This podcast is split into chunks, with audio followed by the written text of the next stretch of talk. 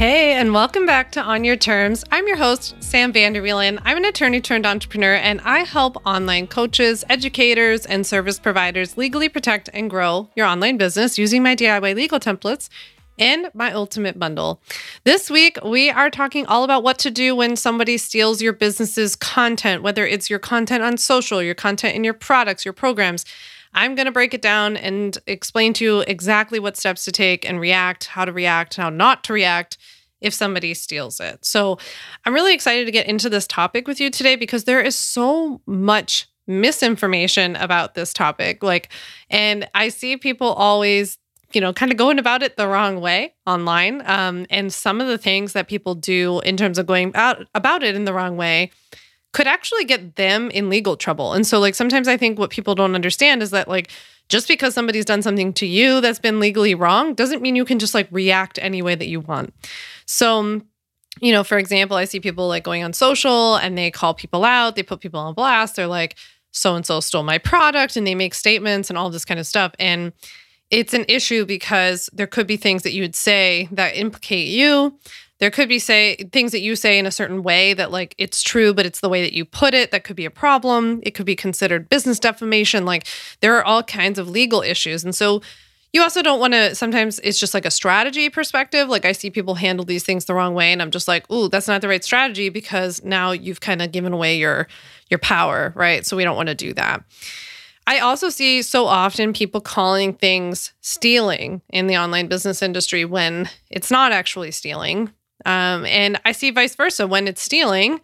And then I see people being like, it's not stealing, it's flattery. It's flattery when people want to copy you. I hate that.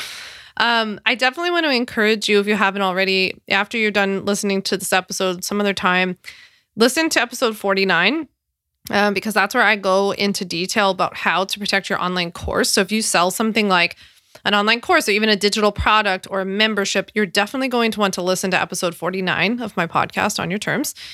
And then also, you're going to want to go back just like two episodes and listen to episode one oh five. That was a Q and A I did on stealing versus inspiration. Like, what is mimicking versus stealing? Like, when when does it go past this threshold of actually being stealing? So I think that's a really good one to listen to, um, maybe even before you listen to this one if you haven't yet, because that's going to set the stage for like knowing that this is actually stealing. And then today we're going to talk about, okay, if it is stealing, what do we do, right? So I also have um, a podcast episode in the past that I'll link to down below. I don't remember the number off the top of my head, but don't you worry. We will have the link to it down below um, about the time that my business, my website actually got stolen by another attorney. So like another attorney went and stole my whole website and I told the whole story behind it, but also what I learned from it and the steps that I took and all that kind of stuff. So I'll link to that down below as well. So that was a really scary time for me, like when somebody stole my entire website. And obviously, I'm even more freaked out about if somebody stole my content, right? I have a lot of people who copy me. Uh, we get a lot of little copycats. We get a lot of mimicry. We get one bigger copycat I can think of in particular that so many of you write to me so often about and say, like, she's copying you, she's using your branding, she's using your verbiage, she makes all her courses look like you, you know, all that kind of stuff. It happens and we handle it. That's what I have lawyers for. So it's fine. And I and I can't deal with it anymore. And that's totally fine with me. But this stuff is very, very frustrating. And in the beginning, especially when you don't know what to do and you don't know how to react, it can be just really, really overwhelming. And I know for a lot of people, it can keep them from like wanting to go forward in their business. Like people get fed up and they get tired of it. And I'm a lawyer and I like, I'm like, I'm fed up. I'm tired of it. I want people to like go their own way, you know?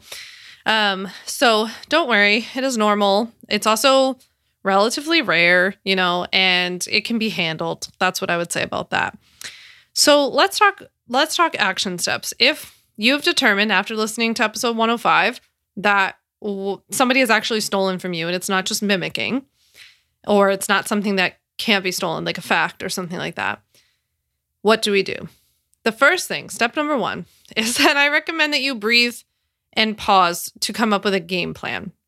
So step number one is all about coming up with your game plan because there's not always like the same path in terms of how we react. I often looking at like how bad the theft is, you know, is it that they stole your product or is it that they stole an Instagram caption? My plan's going to be a little bit different based on how each of those are, right? Because it's going to be much more serious if someone steals a product um, or maybe steals something more like copy heavy off my website versus like steals my Instagram caption. So the first step is that we're going to breathe and pause, and we're going to say, what, like, let's take an assessment. What has been stolen here, right? What exactly am I seeing? Sometimes I use this as a little bit of a research phase too, to say, where else is there, or could there be an issue? Like, sometimes, for example, if you find out that somebody stole an Instagram caption of yours, sometimes that's just the tip of the iceberg to find out that there was more, right? Um, and so sometimes it's just, it is what it is. It's like all that you see. So that's kind of why I take step number one, to figure out and get my ducks in a row and figure out what really is going on here. The second thing, second step that I do, if I ever find out someone stole content or any part of anything in my business, is that I document, right? So you want to, all along, like as you're going through in step one, and you're starting to look around, poke around on their website or looking at their emails or whatever it is that you're looking at, you want to be taking Uh, screenshots or downloading and saving. You want to save P D Fs. You want to do a video recording like I did Loom on the, the woman's website who stole my website. So you would de- take this time to just document the heck out of everything. Now notice, by the way, that so far I have not mentioned you saying anything, doing anything, calling anybody out, writing an email. That's really, really important to note, because you need to do the planning and the documenting before you put people on notice that you're aware. So the reason that these seem like really simple steps and you're like, duh, of course, this is what you would do, this is nothing mind-blowing, is because so often people just react, right? They don't come up with a plan. They don't come up with the documentation. They reach out, and then boom, the person takes the stuff down. And now you lost your opportunity to document. So that's why we're going to do steps one and two first. Now on step three, now that you've come up with a little bit of your plan and you've done a little research and you documented, this is where we're going to decide which direction we want to go in, because you kind of come to a fork in the road once you get to this point. And the fork is uh, in the road is this. Either you're going to try to handle this yourself, and that comes with its own sets of pros and cons on both sides, or you're going to send this to a lawyer if you have a lawyer, or you're going to look for one if you don't, right? I'll go through each of them a little bit in turn, and they definitely both have their pros and cons. So one thing is that you can decide to to to handle this yourself, right? So a lot of times people will ask me, like, do I have to be a lawyer to do this, or do I have to be a lawyer to send out a cease and desist? You do not. So anybody can send out a cease and desist letter. You can go, quote unquote, go after people. You can handle this yourself if you want to. Um, the pretty obvious pros, I would say, is that it's, you know, free other than your time. Um, it's really fast because you don't have to wait to get in touch with a lawyer. And I would say in the cases of there, it being a bit more of like a minor infraction, like a stolen Instagram caption or some mimicry, more close mimicry, I think it's the nice thing to do other than going like the lawyer route right away, right? Is to reach out yourself. It's kind of a nice, like, hey, I'll give this a try. Now, the con, the big con to me on the side of trying to go after somebody yourself is that you're probably not a lawyer. So you could say something that's not that great, or it could just not work. Like, it could not be that threatening, right? The positive side to contacting a lawyer or having a lawyer reach out is that a lawyer's going to be scary, and a lawyer's going to intimidate people. It's going to take them more seriously. They're going to take them more seriously, right? To like be like, oh, I got to do something about this. I'm just going to take it down. So that to me is like the big con, is that maybe that you say something or do something that implicates yourself. Maybe it just doesn't work. It's a waste of your time. You have other things that you really should be worried about and working on in your business. I think that's especially true for you as your business grows. Like, I know that as my business grew, it was like, especially me, with me being a lawyer, it was like, I can do these all myself. And then as my business grew and as the copycat stuff kept growing, it was like, I can't be spending my time in the business doing this. First of all, from like an energy standpoint, it's a really horrible place to be. If it happens once, like, okay, but it happens all the time to the point where we have to have an S O P in place. And like, we have a, we have a step-by-step system of what to do in the business because it happens that much. And I had to hire a lawyer because it happens that much, right? Once it got to that point, it was like, this is not a smart use of my time. I can be, first of all, protecting my energy, and second of all, working on things in the business that move the business forward, not just like playing whack-a-mole, which is what I feel like I could do if I wanted to do all day long. So that's kind of the pros and cons of going after people yourself. Uh, of course, the only, I would say the last con about going after people yourself is that you have to have the tools, right? Like you have to, you would want to know what to say in a cease and desist letter. And like, you would want to know the language, the powerful language. I sell all of that kind of stuff. So that's the kind of stuff you get from me if you're in the Ultimate Bundle. Okay, now option number two in this fork in the road is that instead of you contact, contacting anybody yourself, you hire a lawyer, right? So the cool thing about this is that you kind of hand it off, and then other than that, you're done, right? They might ask you some questions and fill in the gap of information, but otherwise you just hand it off and you're done. So the big pro is that it gets the the task off your plate. You're not having to do this. You can get back to working on your business. Um, you can protect your energy a lot better. You know that they're not going to say something that could potentially implicate you by accident or do something that you're not allowed to do. The obvious con of hiring a lawyer is that it's expensive, right? Um, and I guess the only other one I would mention is that it can be extreme in cases where like it's a stolen Instagram caption. That seems like a bit much, you know? Um, but if it, if it's in case of like theft of your products and stuff, personally, that's exactly what, what I would do. That's the route that I would go.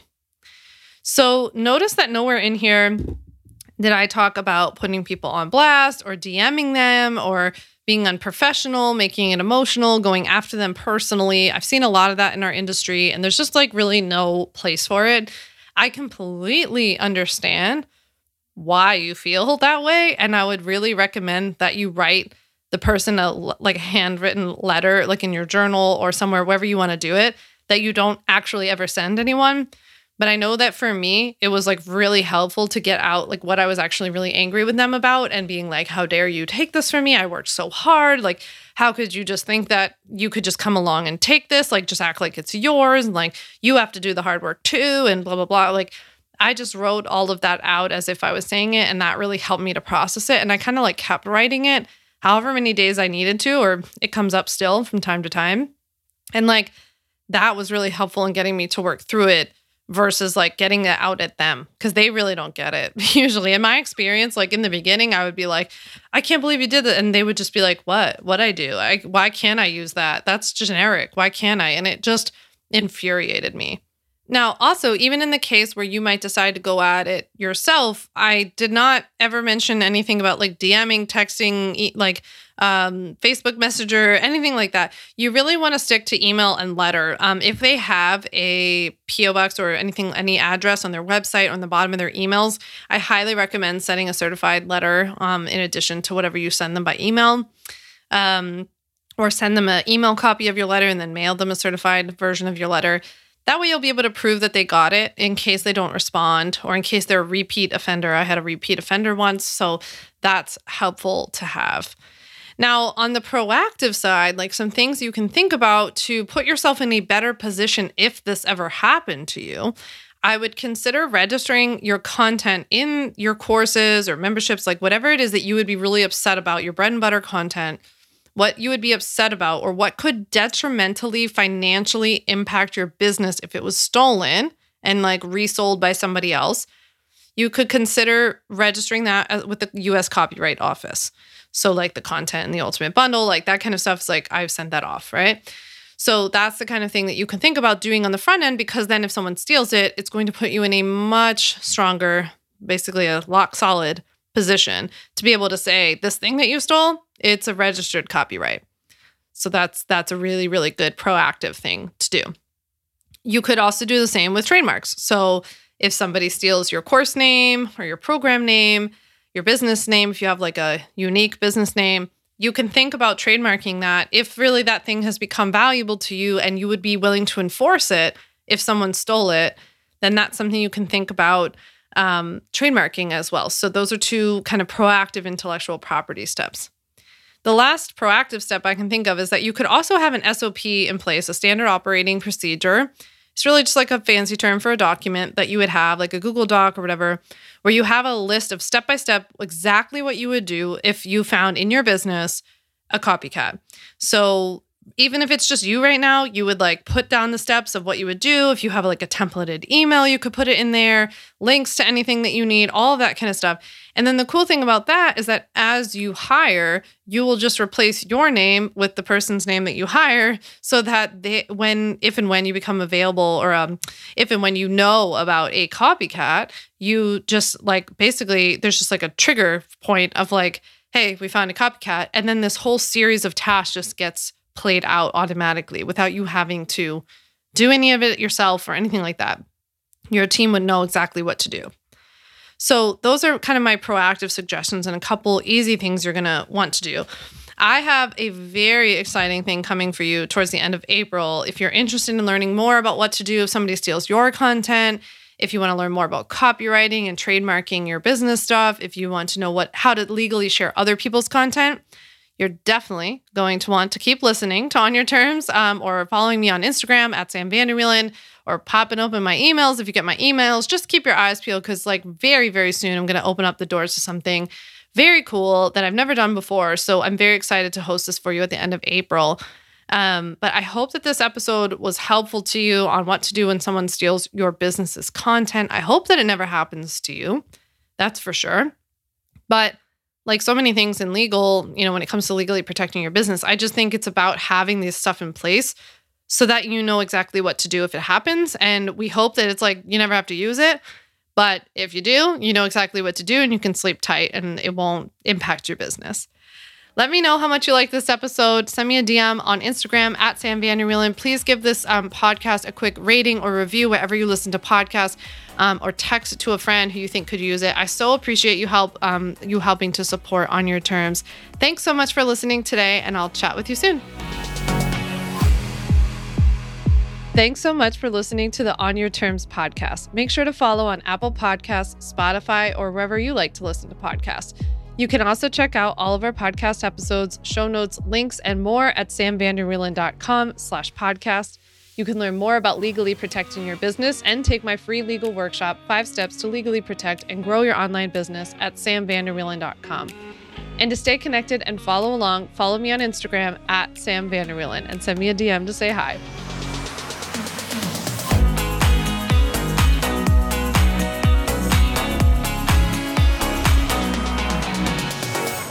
Just remember that although I am a attorney, I am not your attorney, and I am not offering you legal advice in today's episode. This episode and all of my episodes are informational and educational only. It is not a substitute for seeking out your own advice from your own lawyer. And please keep in mind that I can't offer you legal advice. I don't ever offer any legal services, but I think I offer some pretty good information.